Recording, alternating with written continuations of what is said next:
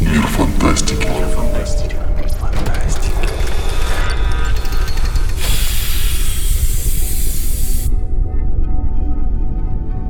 Добрый день, уважаемые слушатели Мира Фантастики, и сегодня наш очередной подкаст за номером 43, который посвящен лучшим сериалам прошедшего года. И лучшим не по каким-то объективным голосованиям, а тем, которые затронули нас лично. И сегодня со мной, с вашим покорным слугой Романом Файницким, главный редактор нашего сайта и, конечно же, автор Александр Стрепетилов. Всем привет, это я. А также мой коллега Денис Старостин. Всем привет. Мы в этом году смотрели очень много сериалов, и выбрать среди них какие-то лучшие очень трудно, да и потом, что значит лучшие. И поэтому сегодня мы решили поговорить о тех историях, которые, во-первых, может быть, не успели войти в наш официальный топ мира фантастики, затронули нас больше всего и вызвали у нас наиболее сильную эмоцию. Может быть, это была плохая эмоция, может быть, это была ненависть, может, любовь, но эти сериалы выстрелили у нас в сердце сильнее всего. И поэтому, ребята, я хочу спросить вас сегодня, начать, наверное, с такого вопроса. Какой сериал был для вас самым-самым в этом году? Какой, какой сериал выключил вам мозг, зажег вам сердце, заставил нервно ожидать э, каждой следующей серии? Да, тот самый. Если не считать Аркейна. Топ-1. Да, да, да. Спасибо, уважаемые слушатели. С вами был Мир Тогда заканчиваем разговор и сворачиваемся. Тогда не о чем говорить. Самый короткий выпуск Мира Всем спасибо. да. Кто-то говорит, у нас жалуется, что э, и как, когда, когда я на подкастах, всегда мы слишком долго записываем. А, если позволите, я начну, пожалуй, и мой выбор будет достаточно... Топ-1 на самом деле сложно составить, и я смотрел не так много сериалов, как я хотел, в том числе из-за учебы. Но, например, достаточно очевидный выбор, и в том числе среди наших читателей, в том числе и среди редакции, это, конечно, российские вампиры средней полосы, которые произвели на меня колоссальное впечатление и на многих других.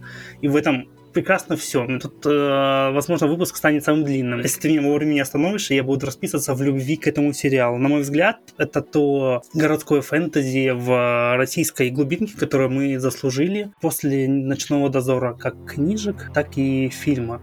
И один из редких российских сериалов, который претендует на то, чтобы стать народным. Это даже подчеркивает вышедший перед Новым годом праздничный спецвыпуск, в котором вампиры, танцует под елочкой, под песенку Летова, создают такую идиллию вампирской э, семьи, вампирского семейства. Естественно, на себя перетягивает одеяло, все внимание ухватывает блестящий артист Юрий Стоянов, которого невозможно не влюбиться ни в его персонажа, ни в его фразочки, ни в то, как он впадает в перепалки с э, новообращенным вампиром Женьком. Ну, к счастью, в сериале блистает не только он, у него в вампирах средней полосы постоянно стреляют отдельными фразами, отдельными образами, и сам по себе детективный сюжет достаточно местами даже чуть переусложненный, иногда бросается то чересчур в детектив, то чересчур в семейную драму. Плюс-минус у них это получается, но не всегда. И иногда поворот идет из поворота, из поворота, и чуть-чуть сериал это может вредить. Но это совершенно, на мой взгляд, несущественные мелочи. И вот э, весь вот этот саспенс, вот эти все повороты, все эти конфликты, которые сыграны внутри. Когда ты уже посмотрел половину сериала, тебе кажется, что ты, в общем-то, все понял, основную идею, они делают еще один ход конем, и в сериале появляется антагонист, э, очень классный, харизматичный, и которого можно даже понять, учитывая, как они показывают конфликт и людей, и вампиров, упырей во власти. Нет, черт нас точно закроет Роскомнадзор. Но нет, а, мне кажется, что вот вся эта история выдержана в нужном драматическом накале, в, она хорошо работает с интригой и, конечно же, с персонажами. Я хотел тебя спросить по поводу этого сериала. Не секрет, что его постоянно сравнивают с в кавычках оригиналом «Что мы делаем в тени». Ну, конечно же, этим э, великим фильмом, который, наверное, уже стал живой классикой. Это в очень больших кавычках. Да, в очень-очень больших кавычках, но это было просто неизбежно. Вампиры, живущие среди нас, и бытовые эти.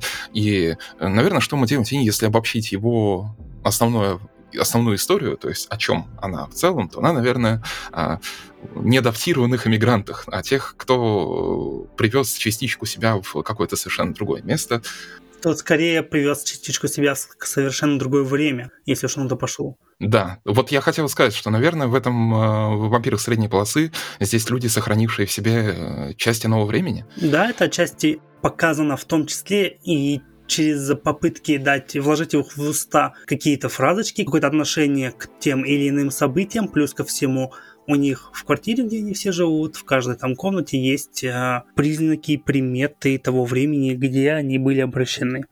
И мне вообще кажется, что сравнение с реальными упырями, с «Что мы делаем в тени», очень поверхностная в этом плане, потому что вампир средней полосы совершенно точно не мокументарий, и это больше комедийная драма с упором в драму, чем ну, просто в чистую комедию. В сериале больше упор на магистральный сюжет, нежели на набор скетчей ну, мне кажется, важным сказать, потому что я понимаю, что многие зрители уже слушатели тоже ознакомились с сериалом и как бы тоже скажут, что покрутят пальцем у виска, что какие там, что мы делаем в тенях, похожего мало, на мой взгляд.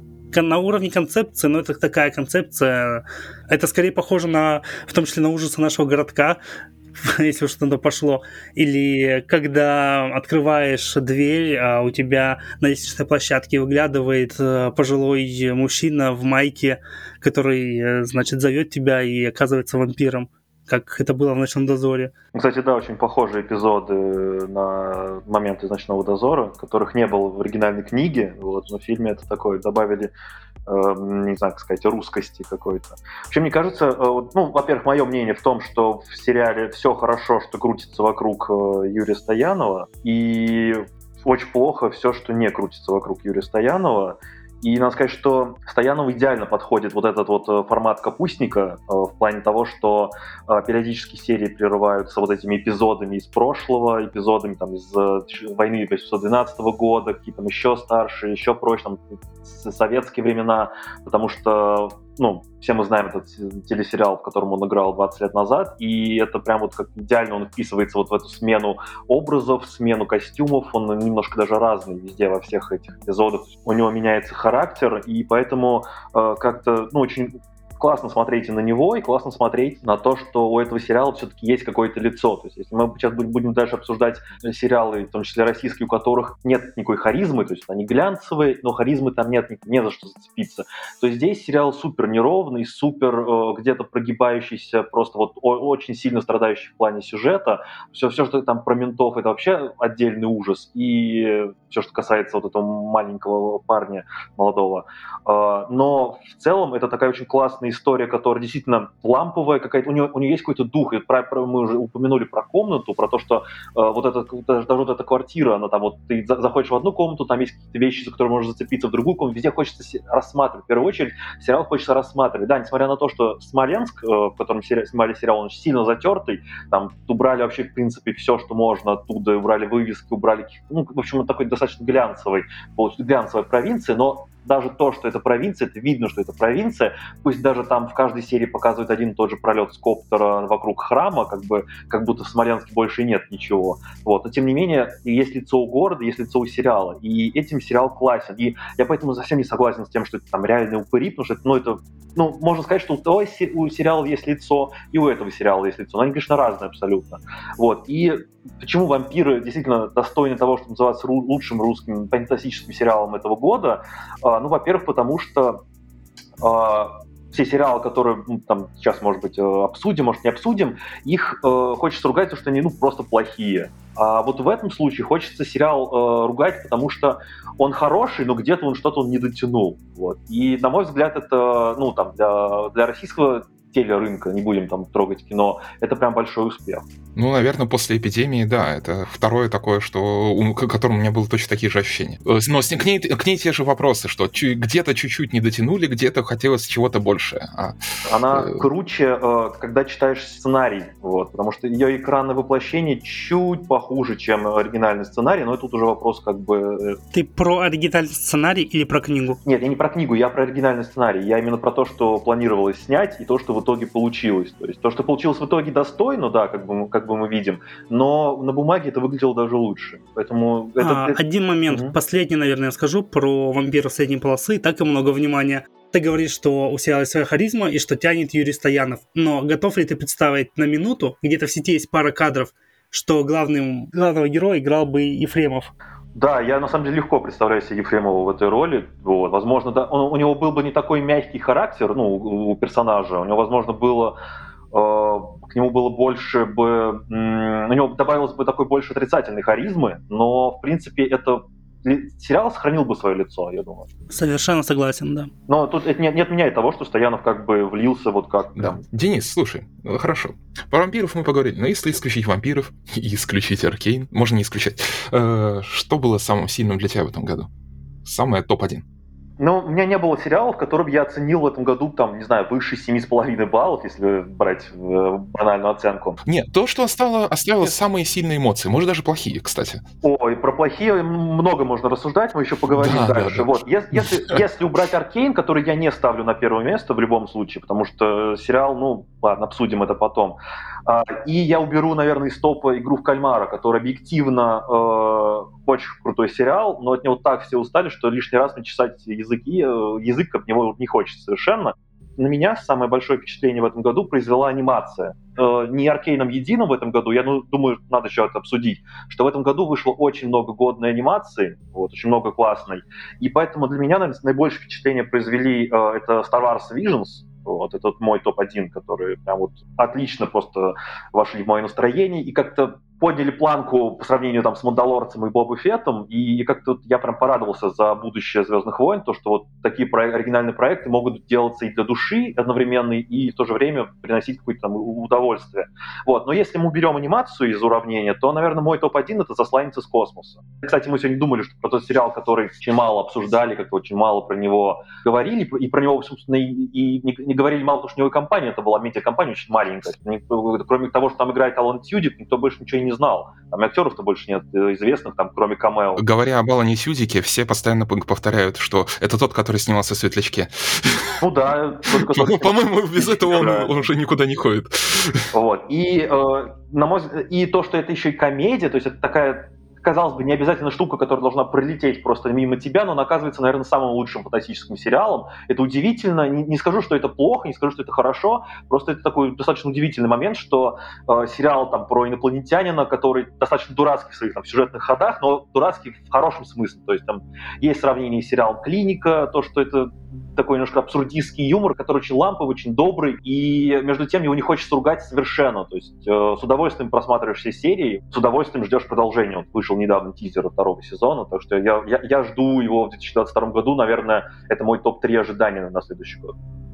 Ну, наверное, я скажу про свой, э, свое главное впечатление этого года, и оно будет не очень стандартным, оно будет, может быть, даже необычным, хотя это, если не ошибаюсь, девятое место нашего э, списка лучших сериалов. Я думал, аниме. Э, а мы не говорим про аниме нет, в этом? Нет. Думаю, что пока нет. Э, мы, мы, мы никогда не говорим про аниме. Никто не говорит про аниме. Если ты будешь говорить про аниме, то к тебе придут люди.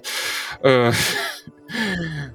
наверное, для меня самое главное впечатление этого года, при том по не столько потому, насколько это хороший сериал. У него есть недостатки, у него полно недостатков. Не столько потому, насколько это законченный сериал. Возмутительно не закончил в традициях его шоураннера. А, это шесть серий сериала «Невероятные».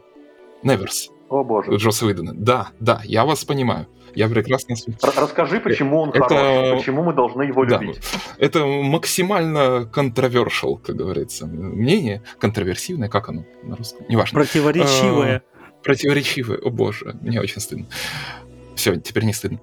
Очень противоречивое место, но это действительно то, что оставило на мне большое впечатление. У Джоса Уидона, знаете, у него, как э, у некоторых под Новый год ходить в баню, у него есть своя тоже традиция. У него есть традиция раз в несколько лет снимать что-то очень амбициозное, после чего в процессе э, с этим чем-то что-то случается, он на это забивает, и оно остается перед нами такой, как это, недоделанной игрушкой, на которую мы смотрим, мы видим какие-то знакомые вещи, ну, кроме тех случаев, когда ему поручают чужие супергеройские фильмы.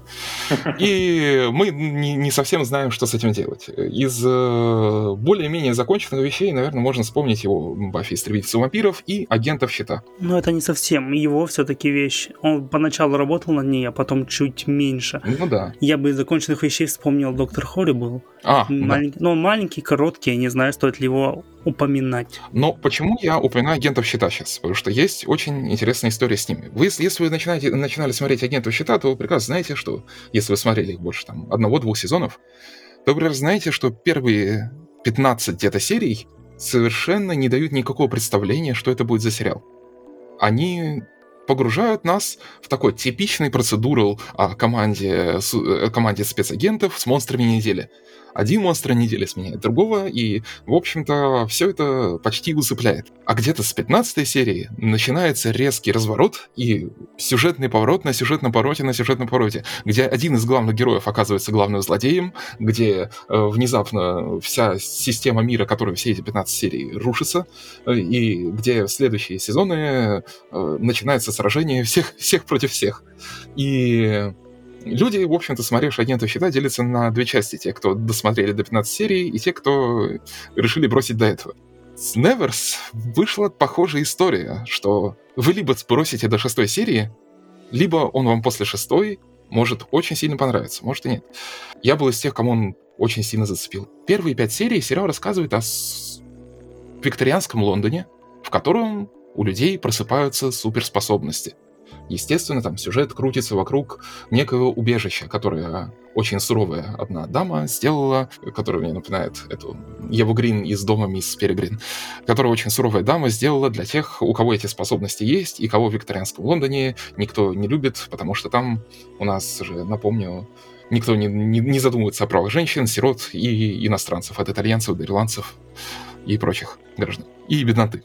И эти люди с суперспособностями, они расследуют какие-то дела, они расследуют там сеть убийств, которую делает э, убийца тоже с суперспособностями, и они не хотят, чтобы эти убийства повесили на них, они орудуют в очень такой нестабильной социальной среде. И поначалу нам кажется, что это будет, в общем-то, ну, такое авантюрное, легкое фэнтези. Чем оно пять серий и есть. Пока в шестой серии внезапно не открывается я очень не люблю фразу «один из лучших». Когда говорят «один из лучших» и заменяют ее «лучший», это, по-моему, трусость. По-моему, это действительно лучший сюжетный поворот года, в ходе которого оказывается, что все происходящее было научной фантастикой, и судить его нужно не по меркам эмоционального фэнтези, не по меркам э, социальной, этой, социальной истории о страданиях бедноты и о э, мщении их э, приобретении суперспособности. Это очень грустная история о чем-то, что пришло передать дары, что пришло научить людей чему-то новому, и от чего люди отказались, и от чего люди отбросились. Ему пришлось попытаться еще раз. И эта история о контакте, притом довольно интересно продуманном контакте. Контакт, как контакт с инопланетным разумом. И вот этот вот контраст, он, во-первых, сбил очень многих, не помог тут и типичный выдуманский э, стиль, когда герои подают друг друга очень быстрыми наборами реплик, э, и нам кажется, что это немножко пустоватые герои. Но итоговая картина сюжета после вот этой шестой финальной, к сожалению, серии Уидона, потому что снимать, заканчивать этот сериал будут совершенно другие люди, сейчас очевидно. Он создал действительно уникальный мир, которого, аналогов которого я не видел э, в этом году действительно уникальный мир не, не основан ни на какой-то книге, не основан ни на каком-то сериале до этого, на какой-то франшизе, ни на Марвеле, ни на чем-то еще. Это действительно уникальная история. И, наверное, это действительно приз, мой приз сегодня первого сериала, он в большей мере за уникальность рассказанного истории, чем за ее качество. Наверное, это было слишком многословно, но... Денис, я так думаю, вам не очень понравился сериал? Ну, я не могу говорить за весь сериал, поскольку я не посмотрел весь сериал, я остановился э, в начале. Вот. Но что, я просто могу сказать, что меня смутило. Это огромное количество нелогичностей. Это вот это вот э, перекос в сторону женских персонажей. Да, можно там 10 тысяч раз говорить, что вот, женские персонажи должны больше, должно быть больше в кино, бла-бла-бла. Uh, да, я с этим согласен, но такой перекос, где практически все мужские персонажи это либо отрицательные, либо какие-то тюфяки, либо какие-то совсем-совсем второплановые, третьеплановые персонажи, но не то, чтобы меня это задевало, меня просто, ну, я, я просто не верю в этот мир. То есть, то есть он построен настолько шаблон, настолько, я, я понимаю, что э, прелесть невероятных в том, что это оригинальный мир, который построен по... Точнее, скажем, построен не почему, а только по авторской фантазии, это не адаптация, ничего, и это классно. Но вот эти проблемы, которые вместе с этим возникают, эти нелогичность, возможно, возможно, если у сериала будет продолжение, то дальше это все будет складываться в какую-то более устроенную линию, и, возможно, там финал сезона будет таким крутым, что я вернусь к нему. Но пока вот эти все эпизоды э, нереалистичности и как каких-то совершенно топорных вот этих вот построений э, сюжета, они просто... Короче, у меня в самом начале случается приостановка неверия, а потом она пропадает, потому что я опять перестаю верить в этот сериал, перестаю верить, что так, так может быть, что вот этом общество может, женщина может там существовать, э, брать где-то деньги, какими-то услугами, э, э, короче, производить, ну, кор- короче, ни экономика, ни э, политика этого мира, я абсолютно в нее не верю. То есть это, это для меня это чисто вот фэнтези супергероическое, то есть ни о какой реалистичности я там не могу говорить. Вот в этом проблема. Мне очень трудно с тобой спорить, потому что первые серии действительно могут такое впечатление производить. Мы там постоянно задаем себе вопрос, почему главная героиня так себя ведет? Почему мир устроен именно так? Почему она имеет, э, простите за выражение, имеет яйца утверждать эти вещи вот этим людям, к- хотя она, в общем-то, может от них по щам получить. И лично для меня, может быть, для слушателей это будет по-другому, именно последняя серия дает ответ на все эти вопросы и дает ответ довольно исчерпывающий и довольно четкий, почему это происходит именно так. Для тебя я могу только сказать без спойлеров, что, наверное, проще всего сказать, что главная героиня это немножко не то, чем кажется. Как говорит там в одной из первых серий э, один э, э, министр, говоря об этой героине, я не уверен ни в чем, но в чем я уверен точно, она никакой не пекарь, потому что она там была до того, как обрела способности пекарем. Я лишь тут добавлю чуть-чуть, что сериала будет продолжение в недавнем ролике, который HBO Max выкладывал со своими будущими проектами. Там, по-моему, был один или два кадра с намеком на то, что выйдет когда-нибудь в этом году новые серии. Я очень тяжело жду продолжения, потому что я понимаю всю эту историю с Выданом, она была э, там довольно сложной, вдав- вдаваться в нее нелепо, но Выдан всегда был человек с э, видением. Человек, который это видение, если видение которого ограничивать хоть как-либо, или если видение какое-то сбить, у него всегда были очень долгоидущие и очень многоступенчатые планы. Но очень часто они обрывались на той ступеньке, на которой они такими не выглядели. Человек, который придет ему на замену, он просто не увидит каких-то скрытых намеков или маленьких оставленных узелков. Человек, который пришел на замену, Да, ну, там же новый шоураннер. да, новый шоураннер, который с ним работала на этом сериале ранее. И так что я Мгм. думаю, в этом Ну, плане хочется верить. Ее послужной список пока не очень впечатляет. Там э, пара серий в разных сериалах. э, Но хочется верить, хочется верить. Может быть, он ей там звонит тайком и начитывает, что должно быть дальше.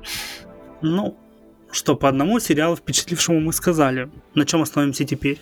Для меня вообще все вышедшие сериалы этого года можно поделить на четыре части. Это франшизы, это Марвелы, вот эти DC. И мне кажется, в итоге мы придем к тому, что будем выводить франшизные сериалы, Марвел, Звездные войны и прочие в отдельный топ, чтобы никто не ворчал и чтобы больше оригинальных историй появлялось в основном топе. В этом году я бы еще выделил отдельный топ, это ужасы, если мы будем их обсуждать. Их вышло сериалов, в плане сериалов очень много, они все разного и разного качества. Вот, мне кажется, это тоже отдельный какой-то топ. И в следующем году планируется несколько ужасов достаточно любопытных. Да, Мгм. Еще у меня были продолжения. Это вторые, третьи сезоны, множество сериалов, которые тоже не вошли в наш топ. И там «Ради всего человечества» уникальный сериал, уникальная альтернативная история о том, как Советский Союз покоряет Луну, а Америка не знает, что с этим делать. Э, И второй сезон вошел в очень многие, в общем, топы зарубежные. У нас он прошел почти незаметно, что удивительно, э, учитывая внимание нас к советскому наследию. Я думаю, что мы о нем еще отдельно поговорим, и э, как ты о нем откликаешься, мне кажется, что это достойно отдельного материала. Материала в смысле текстового. О, ну, надо смотреть, надо смотреть. Потом продолжения были успешные, не очень успешные. «Сквозь снег» второй сезон, э, «Что мы делаем в тени» третий сезон, «Роковой патруль» третий сезон, «Экспансия», конечно же, пятый сезон, но об «Экспансии», надеюсь, мы тоже когда-нибудь поговорим отдельно. Ведьмак, если на то пошло. Ну, «Ведьмак» входит для меня в следующую категорию. Это амбициозные экранизации. Э, В этом году у нас было сразу несколько экранизаций книг очень известных писателей, прям вот мастодонтов, притом самых популярных и самых продаваемых книг этих писателей. Все эти экранизации, при том, что они были очень разные, имели две общих черты. Во-первых, гигантский бюджет, ну, там, за одним исключением. Во-вторых, крайне противоречивую, я запомню это слово, крайне противоречивую реакцию зрителей, потому что не все из них были встречены тепло, и даже те, которые встречены были в целом тепло, они собрали еще и очень много ненависти. Я могу просто их перечислить сейчас э, простым этим. «Противостояние» Стивена Кинга. Самая продаваемая книга Стивена Кинга. Этот сериал вроде бы в прошлом году начался, и в этом году он вроде закончился. Но можно сказать, что он сериал этого года, потому что он начался в, в январе. Ну да. Да, это было грустно. Была «Стража», Терри Пратчета, самый его известный цикл и самый продаваемый. Извиняюсь, вот это было плохо. Погоди, погоди, I have more. У меня есть намного больше. А, было «Колесо времени» Брэндона Сандерсона, самый продаваемый его цикл, крайне амбициозно. И Роберта Джордана. Это в первую очередь книги А, Роберта ну, Джордана. Простите. А Брэндон Сандерсон дописал последние три. Это, наверное, единственный сериал, который мне по лбу не прилетел, потому что я увидел отзывы и решил, что, ну, может быть, как-нибудь потом. И, конечно же, мой любимый, мой обожаемый, нанесший мне эмоциональную травму основание Айзека Азимова, он же Академия, он же фонд, он же фундация, он же переводите его как угодно. Э, Все эти сериалы, они, все они были амбициозны, все они были экранизацией каких-то гениальных книг, от них ждали очень многого. Большая часть из них, кроме, наверное, «Стражи», отличалась огроменным бюджетом, А ты ужасы специально не упоминаешь? Ты имеешь в виду только фантастические? Прям научно-фантастические? А у нас что-то из ужасов еще есть? Ну, во-первых, у нас выходил Чиппи Луэйт, да, это экранизация рассказа Кинга. А, у нас выходила история Лизи, то это экранизация романа. А Я сейчас говорю о самых просто продаваемых книгах писателей, потому что удивительным образом они вышли редком все. Ну, история Лизи достаточно известная книга, там не будем Мгм. говорить про Чиппи Луэйт, конечно. А вот Мгм. плюс у нас была экранизация, и, наверное, сейчас забыли уже, вот, в начале года была экранизация комикса, и это не был комикс Марвел, это Сладкоежка. Это было в июне, тогда уж на то пошло. У нас была экранизация комикса «Непобедимый», но это анимация. И «Тени Кость», собственно, экранизация. Ну и «Ведьмак». Я ужас это тоже сам выделил в отдельную категорию, поэтому я решил их не касаться. Сейчас мы... А еще пойдем. маленькое дополнение. Анна, о котором мы, наверное, поговорим чуть позже, это тоже экранизация. Да, и это редкий случай, когда экранизация и режиссер, автор книги и режиссер это одно лицо. Но это про Анну я чуть-чуть позже расскажу. Да, если э, пожелаете. Да, да, да. Она тоже в отдельной категории. Это забытая инди. Забытая... Там забытый... страшно смотреть, да. Да, но смотреть должны все. Но вот эти вот амбициозные экранизации, они просто выделяются тем, что в каждом случае это было огромное количество денег, просто ну, в некоторых случаях вообще нереальное, как в основании. Там каждый кадр вылезан э, целой э, огромной командой людей. Бюджеты серии можете посмотреть сами. То есть глаза от них на лоб лезут. В противостоянии на каждая серия заканчивается каким-то треком, э, один копирайт которого стоил дороже, чем сама серия. При том, что сами серии сняты хорошо. Ну, про него никто, не- мне кажется, и не помнил еще даже перед началом. У него не было компании как, как, как таковой. Такой потряса... на самом деле, потрясающий комикс Брайана Вона, но то, что получилось... Прошу прощения, я еще вспомнил, что была экранизация Игорь Последний мужик, Игорь The Last Man. Это тоже экранизация комикса, и которого вот вот как мы про нее забыли, так про нее забыли все, а создатели его закрыли после третьего или четвертого эпизода. Я, я уже лет пять надеюсь, что экранизи... экранизируют когда-нибудь сагу Брайана Вона, но после этого мне теперь очень страшно, на самом деле. Мне кажется, его просто отодвинули как неэкранизируемого. Я посмотрел одну серию, я хотел смотреть дальше, но, к сожалению, из-за занятости не смог досмотреть. Я последнего мужика посмотрел 6 серий, и я скажу честно, ругайте меня как, но мне сначала даже нравилось немного. Но я не читал оригинальный комикс, и я понял, что он намного-намного лучше. После этого я прочитал оригинальный комикс, и после чего, э, после шестой серии я как-то перестал смотреть. Так, так была моя дорога к исправлению, так она прошла.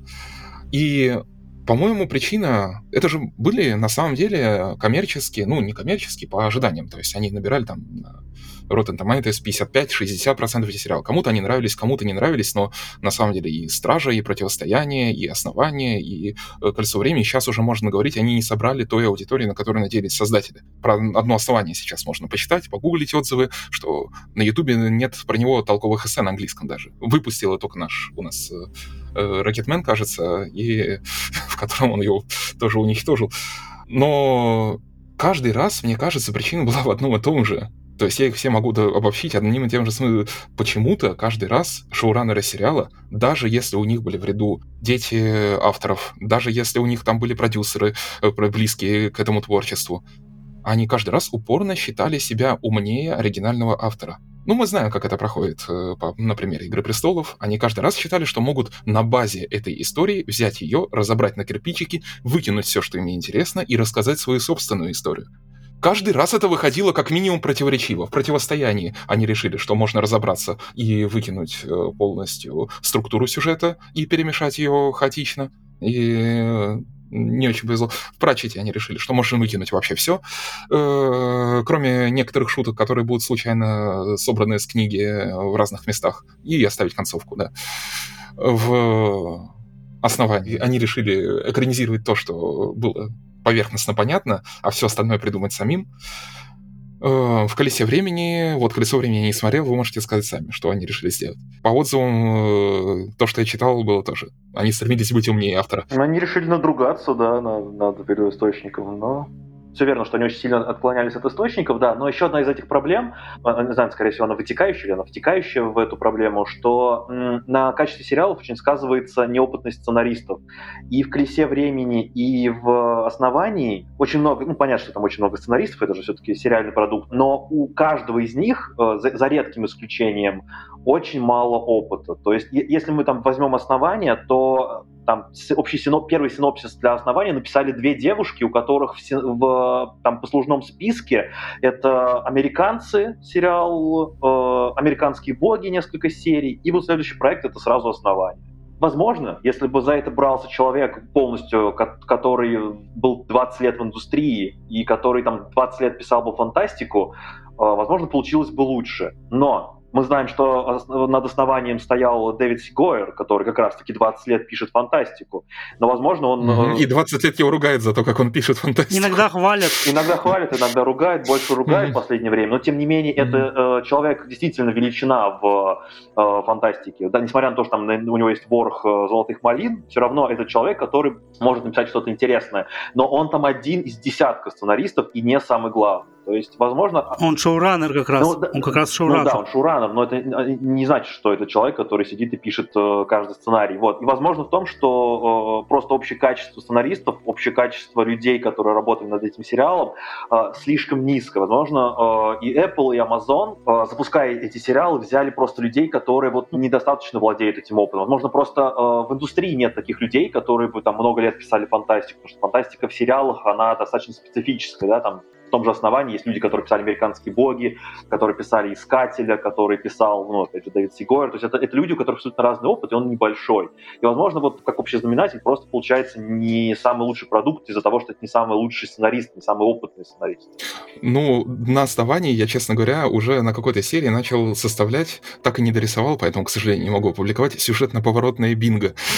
Потому что там вот некоторые совершенно стандартные клише, которые ты думал уже давным-давно ушли, Например, побочный персонаж, значимый для главного героя, подходит к нему и начинает задушевную вещь, в ходе которой искренне поясняет э, о том, как, что он чувствует к этому герою и что он знает, что тот э, готов для, э, для великих дел. И что мы, конечно, понимаем, он, он сейчас пожертвует собой. Он скоро пожертвует собой, через пять минут, конечно. Ну вот да, это все вытекает, неловкость сюжетных ходов, она вытекает просто из неопытности. Поэтому... Там есть конфликты, которые ты прекрасно знаешь, чем кончится. Там есть э, классический вот этот космохоррор с обратным отчетом людей, где люди погибают э, совершенно нелепыми смертями от наименее значимого к наиболее значимому, э, пока пара главных героев не остается в живых.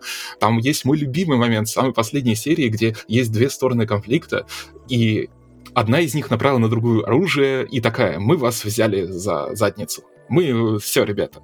Э, после чего э, вдруг появляется какой-то новый фактор, и эти ребята бросают оружие, и другие поднимают, и они стоят в двух, двух метрах друг от друга. И это не пародия, я вам скажу сразу. После чего появляется какая-то другая сторона конфликта, начинает там, направляет на них свое оружие, и они бросают оружие. Вторая сторона поднимает это оружие и направляет на них.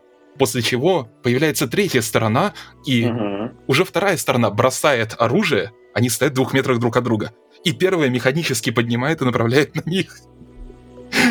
И я ожидал это увидеть, ну, я не знаю, в шоу Бенни Хилла или где-то еще в какой-то в э, великом пародийном фильме «Космический квест». Но здесь вот эта навязчивая комедия положений э, просто удивительно. Ну да, я могу только согласиться, к сожалению, вот э, Проблема в том, что, наверное, неопытным сценаристам то ли им никто не говорит, что они неопытные, то ли им нет никакого, никакого супервайзера, который имел бы право исправлять некоторые ошибки. Уж некоторые ошибки было бы исправить очень легко. Э, наверное, самая обидная проблема там, с основанием, да может даже и со стражей, которая оставила очень смешанное впечатление меня, была в том, что я видел, ну, наверное, чувствовал, что, наверное, это можно было исправить, это можно было сделать э, нормально, и, может быть, даже можно было сделать нормально в том же стиле просто. Нужен был кто-то, кто бы контролировал этот процесс, или у кого кто-то с волей, кто говорил бы, что, ребят, вот здесь мы, пожалуй, остановимся. с учетом там каст, смесь-каста, с учетом выбранного противоречивого стиля. Э, даже тут можно было бы все исправить, но очень жаль, что этого не случилось. Ну, надо не забывать, что все эти сериалы в 2021 году, большинство из них создавались э, в период пандемии, и mm. в период пандемии, когда очень много людей работает на удаленке, в том числе и, э, слово забыл, ну, в общем, люди, которые делают сериалы, и надо понимать, что эти сценаристы, наверняка они не весь прошлый год и позапрошлый сидели в сценарной комнате все вместе и вот работали над сюжетом. Вполне возможно, они работали удаленно, и это тоже сказывается. Ну, сейчас каждая, каждая блоха, простите меня за выражение, говорит э, если, если кого-то спрашивают, почему вы сделали плохо, говорит, ну вы знаете, разводит лапки и говорит так, ну знаете, пандемия, ну как, как я мог? Э, иногда это не имеет вообще никакого уже смысла, эта фраза. Я считаю, что ну да, это фактор, но я не считаю, что это фактор, на основе которого нужно как-то корректировать свою оценку их действий, корректировать оценку их производства. Ну да, ребят, пандемия, всем сложно. Кто-то делает вот хорошие сериалы, кто-то он в пандемии простите, что снова упоминаю, Аркейн дорисовал. А, безусловно, да. Кто-то сделал вот хорошие европейские вещи. Вот это, кстати, еще одна категория, которую хотел как раз сказать. Малоизвестные европейские вещи, которых выходило немного в этом году, но которые были замечательные. Наверное, больше всего хочется выделить две вещи с двух точек Европы. На самом деле их э, выходило достаточно много, и есть пара вещей, как минимум, которые я хотел посмотреть, до которых не дошли руки, например, а, анимационный сериал был такой, и мы даже писали про несколько европейских, вроде бразильского сериала, и, по-моему, в том году было египетское паранормальное, много, много вещей. Не европейские, да, естественно, он египетский. Я имею в виду, что не американские. Э, ну, наверное, две самых ярких вещи. Одна из которых даже вошла на что, а другая, по-моему, незаслуженно не вошла. Могла бы она и потеснить тени кость. Это исландская Катла и итальянская Анна. Два женских имени.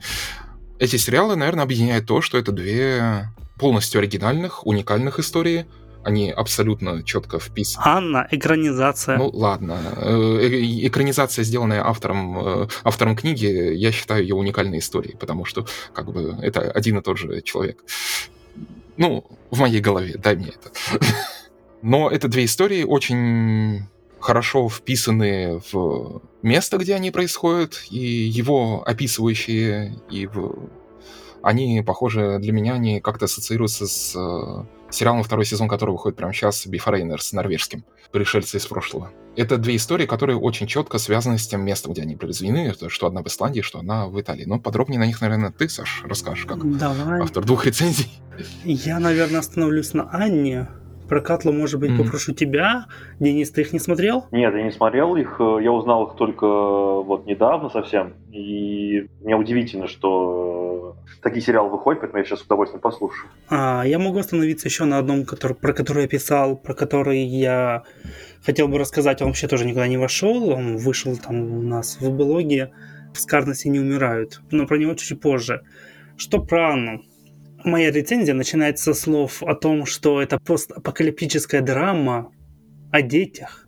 Уверен, что зрители, поклонники фантастики уже наелись и постапокалипсиса самого разного качества, и всякой э, про детей штук. Но для меня Анна стала тем случаем, когда вот, ну, вот она настолько выбивается, что ее сравнить даже с чем-то сложно.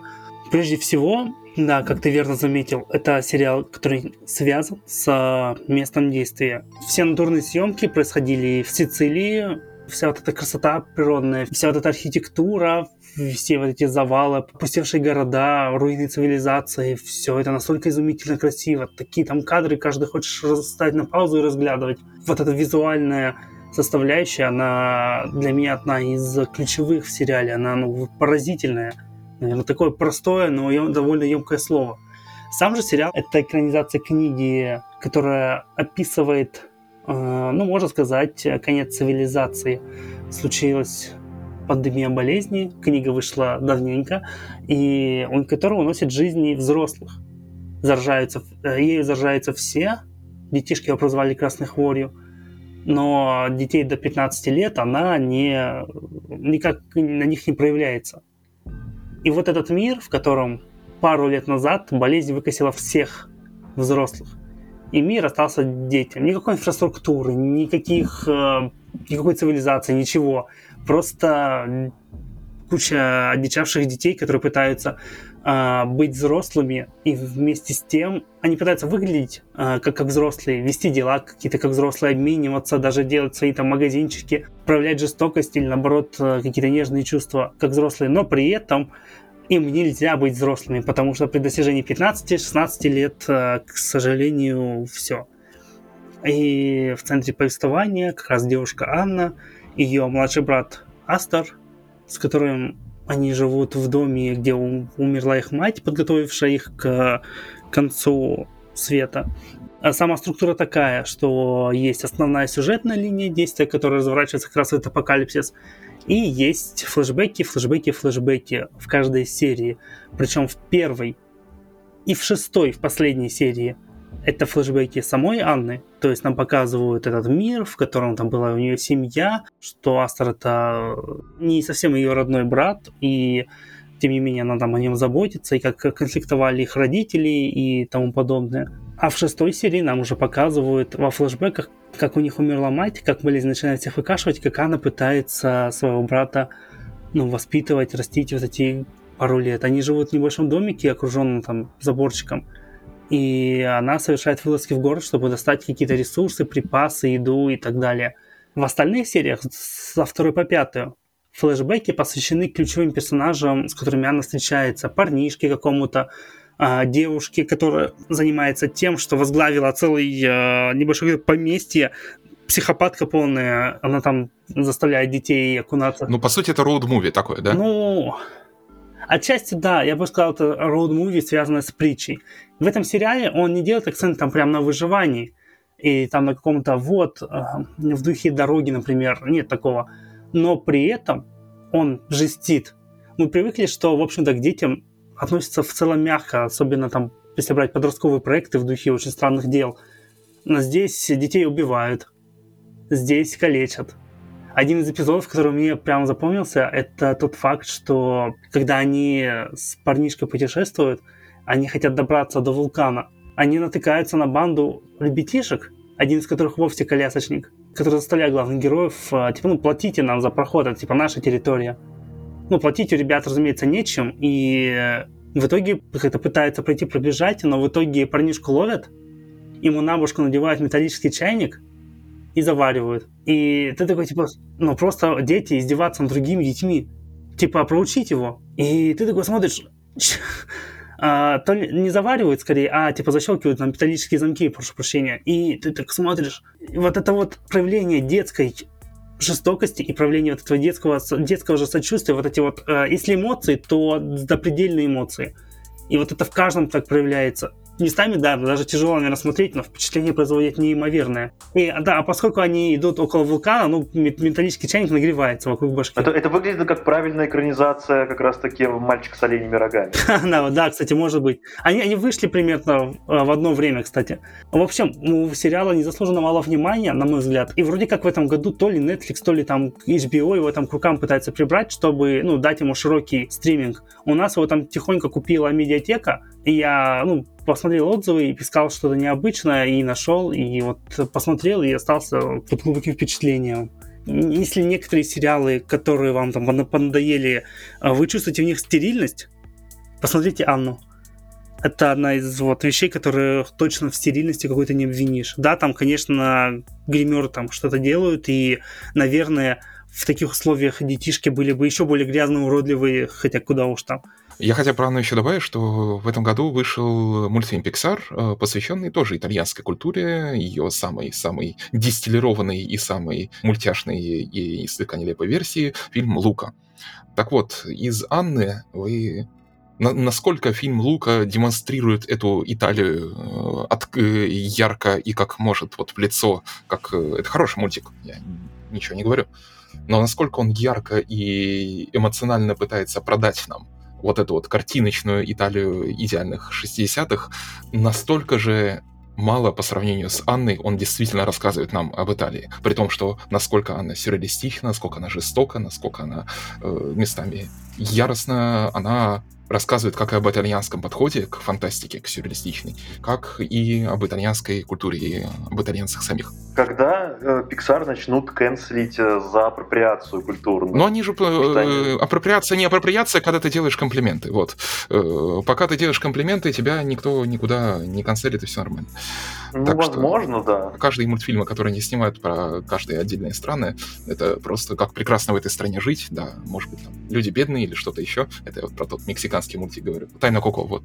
Э, Но, но, но зато какие чудесные люди. Если людям сказать, То какие... есть там, точнее, это мультик э, «Как замечательно жить загробной жизни» мексиканский. Ну, кстати, да. Кстати, на минуточку, как и душа. Как э, прекрасно жить загробной жизни. Мгм. Я думаю, что это тема для отдельного все-таки разговора в том плане, потому что я не очень согласен с тем, что падает качество, например, и душа мне наоборот понравилась больше, но это отдельно. Вот. Я про это говорю, что качество падает у них, что есть прекрасная тайна Куко, потом хуже душа, и вот еще есть Лука, Лук, который я даже не смотрел. но- Душа мне, кстати, показалась жутко фальшивой. Ну, она, по-моему, в прошлом году еще вышла.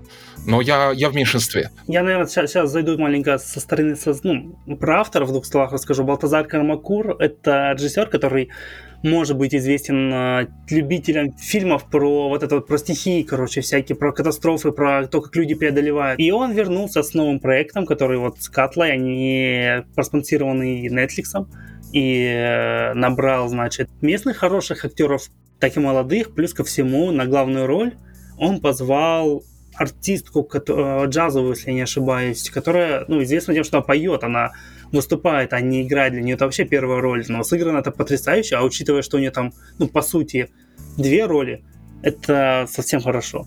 В общем, Катла рассказывает о событиях небольшого городка Вик. А рядом, собственно, находится этот вулкан Катл. Из Вика за последние несколько лет проехали все, кто только можно. Там буквально несколько семей, три улицы, э, все друг друга знают, все знают, что происходит. Ну, короче, исландский Воронеж такой. Э, Еще меньше, еще меньше. Ну да. Исландский Смоленск. В какой-то момент со стороны вулкана приходит девушка, полностью обсыпанная пеплом, и ее можно увидеть на превью к этому сериалу, и это хороший визуальный образ, за который глаз цепляется. И, значит, ее кто-то думает, что это туристка какая-то, да, заплутавшая спасателей, значит, ее вытаскивают в больницу, привести себя. Если я не ошибаюсь, это была... а, выяснили, что это сестра, младшая сестра главной героини, сестра, пропавшая год назад во время одной, э, в одной там вылазки. Вылазки в этот вулкан. Да-да-да, там началась метель, а, и вообще вот это сочетание пепла, все вот этого м, и снега, и холодов, ты как бы смотришь, вроде как вулкан, должно быть жарко, они все, наоборот, кутаются, и это все может быть маленько непривычно. И вот этот контраст, он у них вообще заложен, мне кажется, в сериале и отчасти в культуре, и, в общем, это такое противоположности и жанрово, и эмоционально, и вот, собственно, буквально. И вот, значит, Ну, Шаг короче, Death Stranding. Абсолютно точно Death Stranding, потому что ездил э, Кадзима в Исландию до начала разработки, много фотографировал, много снимал. И, ну, абсолютно точно это Исландия оказала влияние на разработку игры. Ну да, это прям ве- весь визуальный ряд. э, Death Stranding это аммаж Исландии. И То да. есть, и сериал можно тоже смотреть без звука, да? То есть просто красивой картинкой А, картинка действительно очень красивая. Я смотрел субтитрами, а, потому что он отчасти на английском, отчасти на, собственно, исландском. А, некоторые персонажи по-разному общаются. Собственно, идея это в чем? Выясняется шаг за шагом, что появляются люди. Люди не просто об- облепленные пеплом, которые помнят, что они были будто бы в этом городке относительно недавно. Вот вроде бы сестра пропавшая, а вроде бы и нет. Сначала появляется как будто бы какая-то мистическая сила или что-то еще пытается воскресить пропавших. Сериал в духе э, французского «Назов скорби», где это как бы возвращаются умершие, и ты пытаешься, ну, ос- Это фильм, по-моему, да? а я не помню, по-моему, сериал. В общем, Мгм. идея в том, что возвращается к жизни каким-то мистическим таинственным образом, и то, как это сказывается на жизни живых. То есть это не обязательно могут быть распростертые объятия. Вот вернулся, а у тебя уже жизнь новая после этого. А был сериал про зомби э, прикольный, где зомби вылечивали и возвращали к жизни. А, М. Вот. А дальше потихоньку выясняется, что новые пришельцы, появляющиеся подозрительным образом около этого вулкана, не обязательно связаны с мертвыми. Появляется, например, одна из персонажей, это девушка, которая была здесь 20 лет назад. И в этот же момент У нее, когда ее находят, у нее спрашивают имя, все дела, и ее узнает один местный мужчина уже в возрасте, и у нее 20 лет назад была с ней интрижка. Он звонит настоящей женщине, которая сейчас вообще за пределами Исландии, и выясняет, что это как бы две версии одного человека, но одна это как бы копия 20-летней давности, другая вот настоящая. И настоящая хочет прибыть и узнать, что происходит. У молодых родителей оживает ребенок потерянный несколько лет назад. И вроде бы они смирились с его смертью, а вроде бы он здесь опять живой. Это действительно напоминает Солярис в том плане, что воскрешает не... Не конкретных людей, а материализует воспоминания. Или то, что... Отчасти, да, да отчасти материализует не воспоминания, а скорее отпечатки. Mm-hmm. Да, это такой отчасти спойлер, но это сериал, как бы, который не... Ну, я думаю, можно догадаться уже. А, не, не о сюжетной интриге, а о том, как это происходит. И тут может вести маленько в ступор то, что тут, казалось бы, население там в 50 человек, но каждый, почти каждый житель, который сталкивается с либо ну, с кем-то потерянным, либо с тем, кого хочет видеть, он замыкается на себе. Тот мужчина, о котором я говорил, и встречает молодую версию как бы своей некогда возлюбленной, он, значит, э, ну все, замыкается на ней. И когда прибывает настоящее, мол, а ты же помнишь, что типа было тогда, что типа я, я, я вот настоящее он не желает видеть ну, мир изменившийся, а желает замкнуться на образе, который подкинул ему этот, это катла, этот вулкан. По, если по духу это ближе к Солярису, действительно, вот это размышление, все это медитативно так, о жизни и смерти, пусть это банально звучит, о размышлениях и отношении к живым и мертвым, то по настроению ближе к байкам из петли, сериалу Амазон, э, тоже фантастическому, очень густая атмосфера, очень меланхолично, тоже долгие планы, тоже вот это вся... То, что иногда называют нудятиной, знаете. Но все это упор на пейзажи. Боже, очень красиво, очень классно. Но под конец настолько становится душераздирающим, что некоторые сцены просто больно смотреть, потому что люди пытаются, ну, вырваться, понимая, что, ну нет, мы типа долго можем находиться в плену, так сказать, фантазии, и кто-то пытается, у кого-то получается вырваться, а у кого-то у кого-то не получается. И мне кажется, что основной спойлер это вовсе не то, что происходит, какая загадка за этим стоит, а то, что ну, как люди реагируют на появление этих людей, к чему это приведет. Как они переживут эту травму? Самый главный вопрос, там э, в конце объясняется, что произошло? Отчасти. Ну, такое, типа, знаешь, маленькое околонаучное объяснение дали, дали завязку на второй сезон потенциальный, и все. Угу. И ну, то, понятно, на мой взгляд, типа, понятно. типа, ну, объяснение примерно как в Солярисе, если хотите.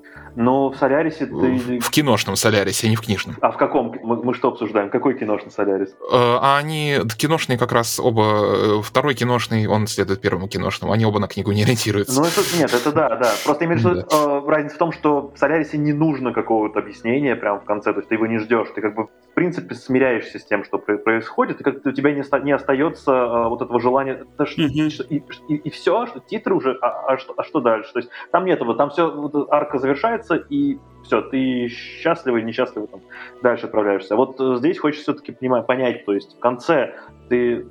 Некоторые есть, да, пояснения, разумеется.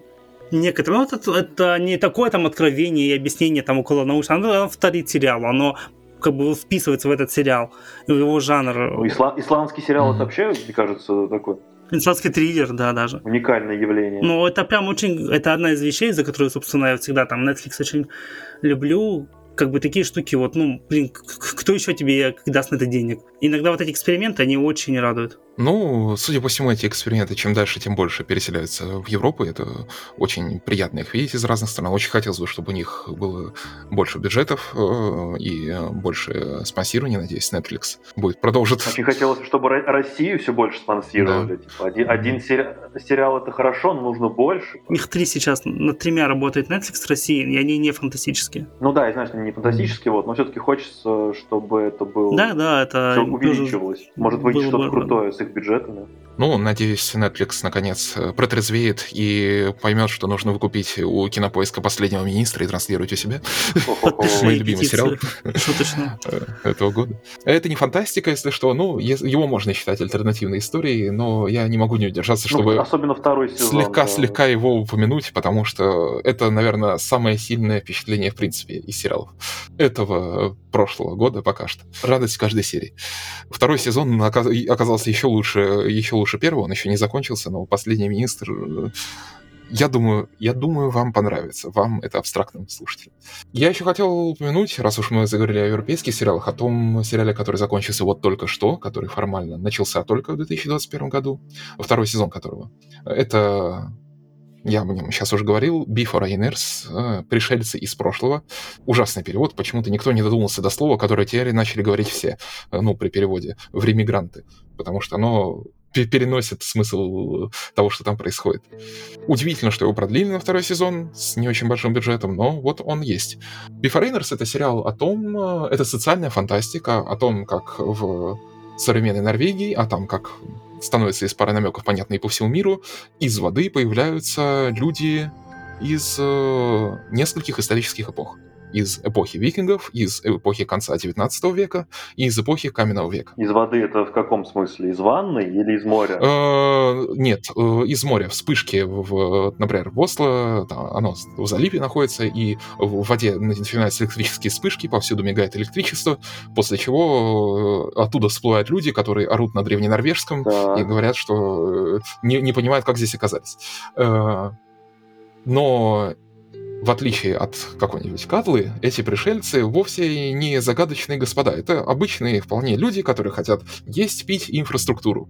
Но они в течение годов и годов и годов продолжают появляться. И вот Норвегия спустя лет 10 после первого появления. Это государство в перманентном гуманитарном кризисе. Оно терпит э, этот поражение за поражением в э, своей идее социального государства. Потому что на улице... Какое государство в кризисе? Норвегия? Н- да, потому что у них огромное количество беженцев из других эпох, никто из них не помнит, как здесь оказался, каждый из них приносит свои традиции, все там, одни верят в Одина, другие вообще живут и гадят на улице, третьи эти э, викторианцы э, заносчивые и э, отнимают работу у интеллектуальной улиты, которая стала пожиже, и они при этом еще контактируют друг с другом. В итоге вокруг начинают распространяться и религиозные секты, террористические организации, в социальных сетях появляются аккаунты у многих там, у древних норвежских королей, где они начинают набирать себе лайки. Кто-то там женится, например, на дикаре из каменного века, и блогерша делает на нем э, э, огромный бизнес э, с брендированный. И в центре этого всего действо расследование расследование двух героев, двух полицейских один из которых был полицейским, который видел самый первый приход этих ремигрантов, и с тех пор 10 лет работает в полиции, и уже на грани увольнения оттуда, потому что злоупотребляет наркотиками и уже устал от жизни.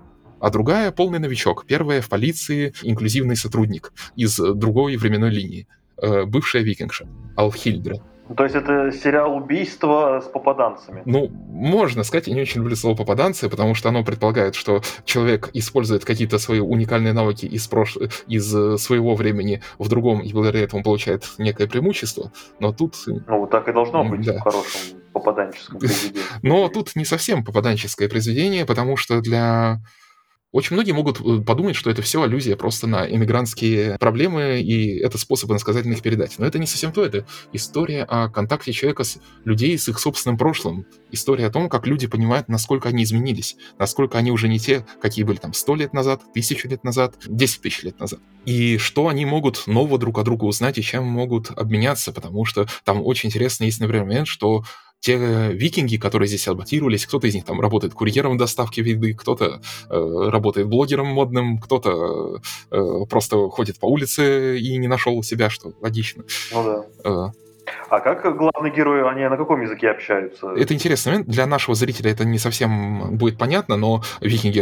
общаются на древненорвежском, местные общаются на норвежском, они друг друга не всегда не понимают. Например, над новичком-викингом в полиции э, над ней все шутят, потому что имя никто не может выговорить. Средневековое это имя, которое не всем понятно.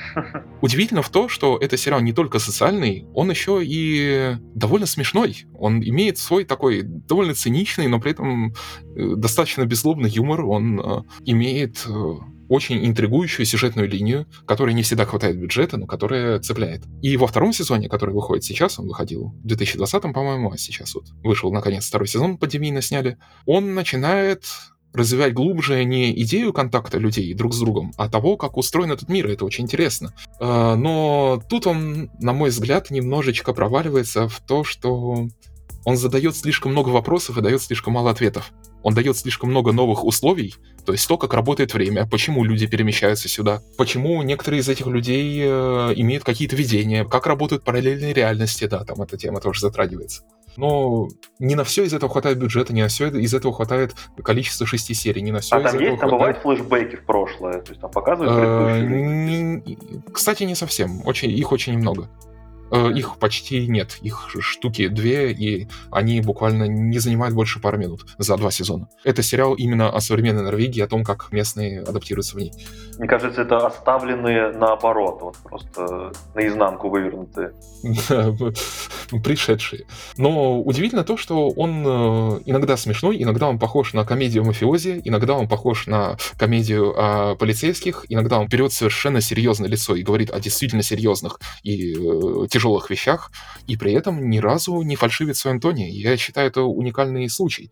Очень часто такое жонглирование обходится сценаристам очень дорого. И это вот случай, когда они смогли выдержать правильные эмоции в каждой из сцен. Но проблема там, конечно, во втором сезоне наступает в логике некоторых моментов. Логика злодея второго сезона противоречит самой себе в одном месте. Он говорит, что одно, а в следующем оказывается, что его действие полностью этому противоречит. Логика некоторых способностей, возникающих у людей, очень сомнительна. Очень хочется верить, что это все равно будет третий сезон, в котором они все это продолжат. Но второй пока имеет такой, знаете, эффект третьего сезона Лоста. Когда э, вопросов задано слишком много, и история уже достаточно захватила, что ты ждешь, когда на них ответят, но на них могут вполне не ответить. И это будет очень обидно. Но, тем не менее, это абсолютно оригинальная вещь, которых очень мало сейчас, и которая, безусловно, заслуживает просмотра. Я ее рекомендую всякому. Э, В конце концов, вы просто проведете время. Для меня это как, знаете, это как съездить к может быть, не очень богатой, но заморской бабушке, которая Почему к бабушке? покормит вас винегретом, в котором вы, может, найдете волос, в котором, может быть, будет не все идеально, но все будет действительно сделано с душой, с душой. И сделано не правильно рассчитано в каких-то маркетинговых отделах, как будет действовать не на аудиторию. Ну так, как люди действительно хотели сказать. Таких историй очень мало, и поэтому пришельцев из прошлого я искренне рекомендую. Хочется к этому бросить пример какой-нибудь какого-нибудь независимого сериала из России хорошего, но что-то как-то не находится хорошего. Ну, рано или поздно. Ну, про, про хороший мы, хороший мы Да, да, да. Ну, мы как раз сегодня и начали с него, э, про... говоря о вампирах средней полосы, о сериале действительно со своим лицом и действительно с искренним посылом. Мне очень нравится, что мы сегодня решили, как-то само собой это пошло, мы даже собирались не обсуждать самые-самые главные новинки, самые, самые эти Ведьмаков, Ванда Виженов, Локи, э, Соколиных Глазов, франшизы. Некоторые из них это действительно хорошие сериалы для меня, например. Локи вот мы сделали по нему отдельный подкаст, где, в общем, его только хвалили. Об этих сериалах, наверное, наши слушатели сегодня уже слышали за этот год столько, что у них э, чуть ли не кровь из ушей. Надеюсь, э, некоторые из этих сериалов им понравились, потому что большинство из них достойны того, чтобы понравиться. Даже несмотря на то, что они сделаны в недрах безжалостной маркетинговой просчитанной франшизы. Возможно, мы увидим в ближайшие годы заражение, зарождение новых франшиз. Это построение э, сюжетов не по отдельным героям, а по миру. Может быть, Аркейн станет, кстати, такой франшизой, где продолжит исследовать мир Рунтеры э, в его разных его стасях, в отдельных историях, которые не связаны друг с другом вообще никак, и только периодически кроссоверами. Мне кажется, этот подкаст надо назвать «Неизвестные сериалы 2021 года», потому что... Ну, кстати- да, почему бы и нет. Мне кажется, большинство людей даже не слышали про эти сериалы. Это интересно, на самом деле, посмотреть и оценить, и понимать, что если, как, когда у тебя к концу года наступает вот это вот отвращение уже к э, суперизвестным франшизам, и особенно к провалам этих суперизвестных франшиз, то самое время посмотреть, а что вообще выходило хорошего, и понять, что у нас есть исландская фантастика, норвежская. Даже не то, что хорошего, полностью искреннего. Вот. Да, да, то есть не заточено под получение прибыли. Для меня это скорее не заточенное под получение эмоций, потому что очень многие вещи из этих, они не стесняются манипулировать эмоциями. Маленькую историю расскажу в финале. Когда нам прислали пред просмотр, просмотровки от Apple, их прислали довольно поздно, э, там лежало письмо Дэвида Гайера о том, как он рад, э, что пресса будет смотреть э, его сериал, что для него это была очень тяжелая работа, у него там коронавирусом переболели люди, он за них очень переживал и очень на это страдал. И написано это было таким тоном, что Ребята, мне было так больно, пока я это делал. Мне было так плохо. Пожалуйста, пожалейте меня. Поймите, насколько для меня это было важно. Поймите, посмотрите. Да. И я не знаю, может быть, для кого-то другого это прозвучало бы по-другому. Это очень трудно передать в реальности. Это может быть... Эм, такое письмо могло быть искренним. Но именно это прозвучало как манипуляция, как фальш. В этом письме не было ни слова о том, э, что, э, ни, ни об одном факте о сериале, ни о том, как он его делал, какой труд э, конкретно туда вложил, там, сколько страниц сценария исписал, исписал. Это было письмо целиком о том, насколько ему было плохо и насколько он хочет, чтобы, это, чтобы нам это понравилось. Ну, я только добавлю, что есть такая действительно практика. А, к полуночной месте было письмо от Майка Фленнегана, который э, «Призраки дома на холме», «Призраки поместья Блай» и письмо о том, что он занимался этим сериалом довольно долго. Иногда такие вещи могут срабатывать, а могут нет. Мне кажется, это по-разному. Угу. Для всех по-разному. Ну, да, да. Но тем не менее, ну, для тебя вот так. Важно то, что мне кажется, сейчас все больше, чем больше будет франшиз, чем больше эти франшизы будут нас тем больше мы будем искать искренности и каких-то маленьких вещей, которые нас будут радовать, которые будут не идеальны. И мне кажется, это и в том числе и наша миссия, как авторов мира фантастики, такие вещи находить и писать о них э, почаще и говорить о них почаще. Так что и надеюсь, вам как слушателям... Читайте наши сериальные дайджесты. Да, да, да.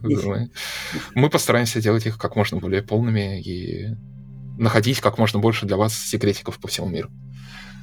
Мне кажется, в 2022 году, э, не знаю, понятно, что не все сериалы выйдут, которые запланированы, возможно, какие-то перенесут, но мне кажется, год будет просто бомбическим, потому что столько всего запланировано. То есть у нас, у нас будут и экранизации, не, не экранизация, а, так скажем, э, паразитирование на абсолютно великих произведениях, как «Властелин колец», э, так и возвращение каких-то суперкультовых персонажей, типа Оби-Вана Кеноби, экранизации культовых видеоигр, это одни из нас, экранизации культовых комиксов, которые, конечно, далеко не «Мальчик с оленями рогами», это я про «Песочного человека», «Лунный рыцарь». Э, это будет экранизация культовых э, российских произведений про Анну Каренину от Netflix.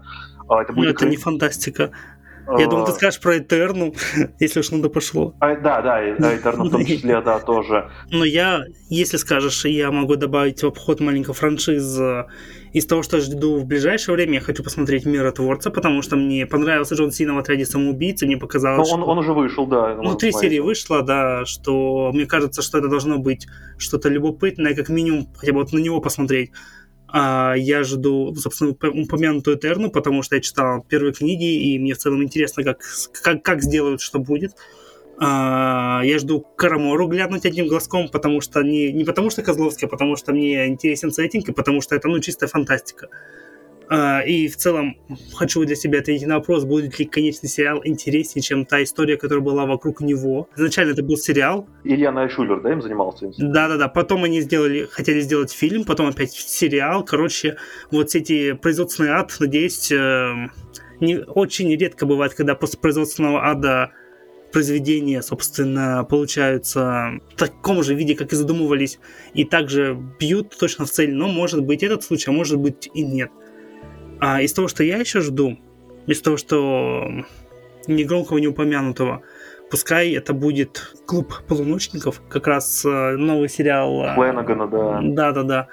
А, там у него достаточно интересная завязка, и тоже он работает с детьми опять, с новыми актерами, причем очень интересно посмотреть, что получится. Завязка шикарная, на самом деле. Логлайн, я прям, вот он продал мне этот сериал, я жду его, даже после не, неоднозначной полуночной месяца, я прям очень жду этот сериал. А, кроме того, мне любопытно, что получится с Уэнсди, которая обещает быть чем-то средним между и Семейкой Адамс, и э, Сабриной от, от Netflix же. При этом там и Бертон, там и Эльфман, там и вот... Его, кстати, режиссирует э, Тим Бертон на Netflix, надо сказать, это Да-да-да. важно. Да, не то чтобы Бертон был, особенно в последние годы, ну, таким прям громким, увлекающим зрителей именем, но тем не менее, это все равно как минимум нетривиально. Это величина, это нельзя отрицать. Ну и, конечно, новый сериал от создателей тьмы. 1899, кажется. 1899. Что-то про корабль, да? Да, да, да. Они, насколько я помню, завязка следующая, что куча иммигрантов, они плывут из Европы, и они сталкиваются в пути в море с другим кораблем, где все покинуто. Ну вот, это мой такой список, если откинуть прям франшизы. И Кеноби понятно, и Властелин колец понятно. В общем, тут и куча Марвел опять, это все понятно. Ну, Марвел, да. Каждый год. Хотя и среди Марвел, я хочу просто отметить, что среди Марвела у них, как минимум, они пытаются делать их разными в плане концепции. Та же Женщина Халк это такой типа больше э, процедурал не процедурал даже, а такая драма адвокатская, вот это вот с, э, юридическая драма. Мне кажется, это будет такой кринж просто невероятно. Лучшую адвокатскую драму и э, слэш-супергероику уже сделали. Это было... Да, уже сняли на Netflix, да. Не-не-не, не на Netflix, не на Netflix. Вы не знаете, о чем я? Нет. Нет. Э, этот, э, сейчас, э, это был мультик э, с персонажами Ханна Барбара про Сокола, адвоката. Э, Бёрдман, нет, не Бёрдман. Нет, не Бёрдман. Э, черт. Он был очень смешной и абсолютно абсурдистский, но вот так бывает. Запи... Готовишься, готовишься к подкасту и забываешь название. Надеюсь, кто-то в комментариях его вспомнит, это название, тот, кто дослушает. Я на самом сейчас вот подумал и понял, что Мои ожидания — это чистый лист. Именно ожидания. То есть я ну, много чего посмотрю, что выйдет. Но из того, что я вот видел, из тех списков, которые я видел, увы, кончается экспансия, смотреть больше нечего, все. Я хочу, чтобы меня что-то удивило, чтобы появилось из ниоткуда.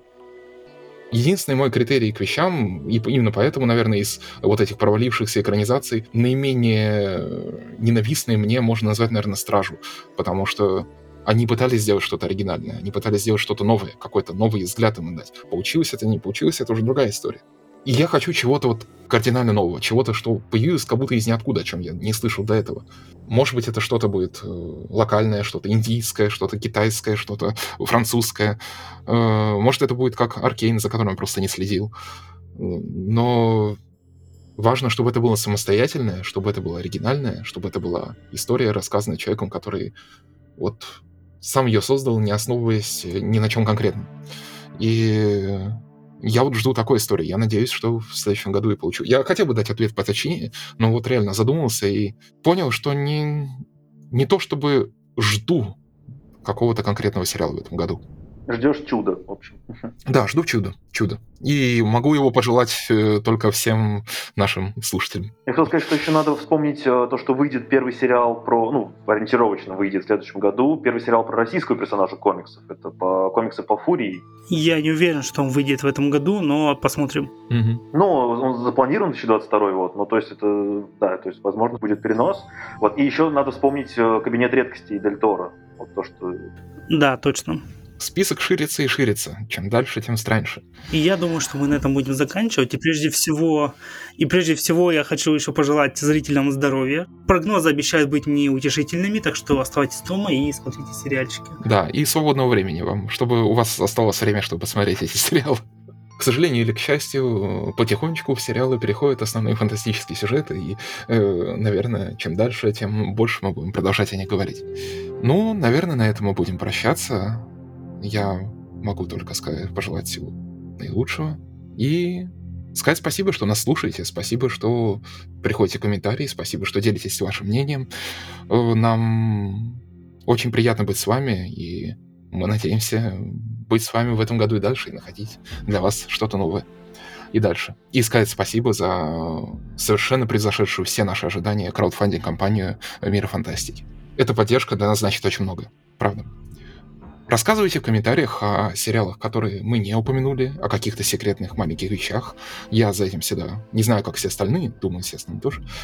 Очень, слежу, э, очень внимательно слежу, что-то почерпываем, что-то смотрим. Может, о чем-то, что мы упустили, напишем. Нам очень важно то, что вы пишете. Большое спасибо, что вы слушали нас сегодня. На этом мы заканчиваем наш подкаст «Мира фантастики». С вами был Роман Файницкий. Денис Старостин. И Александр Стрепетилов. До новых встреч. Пока. Всем пока.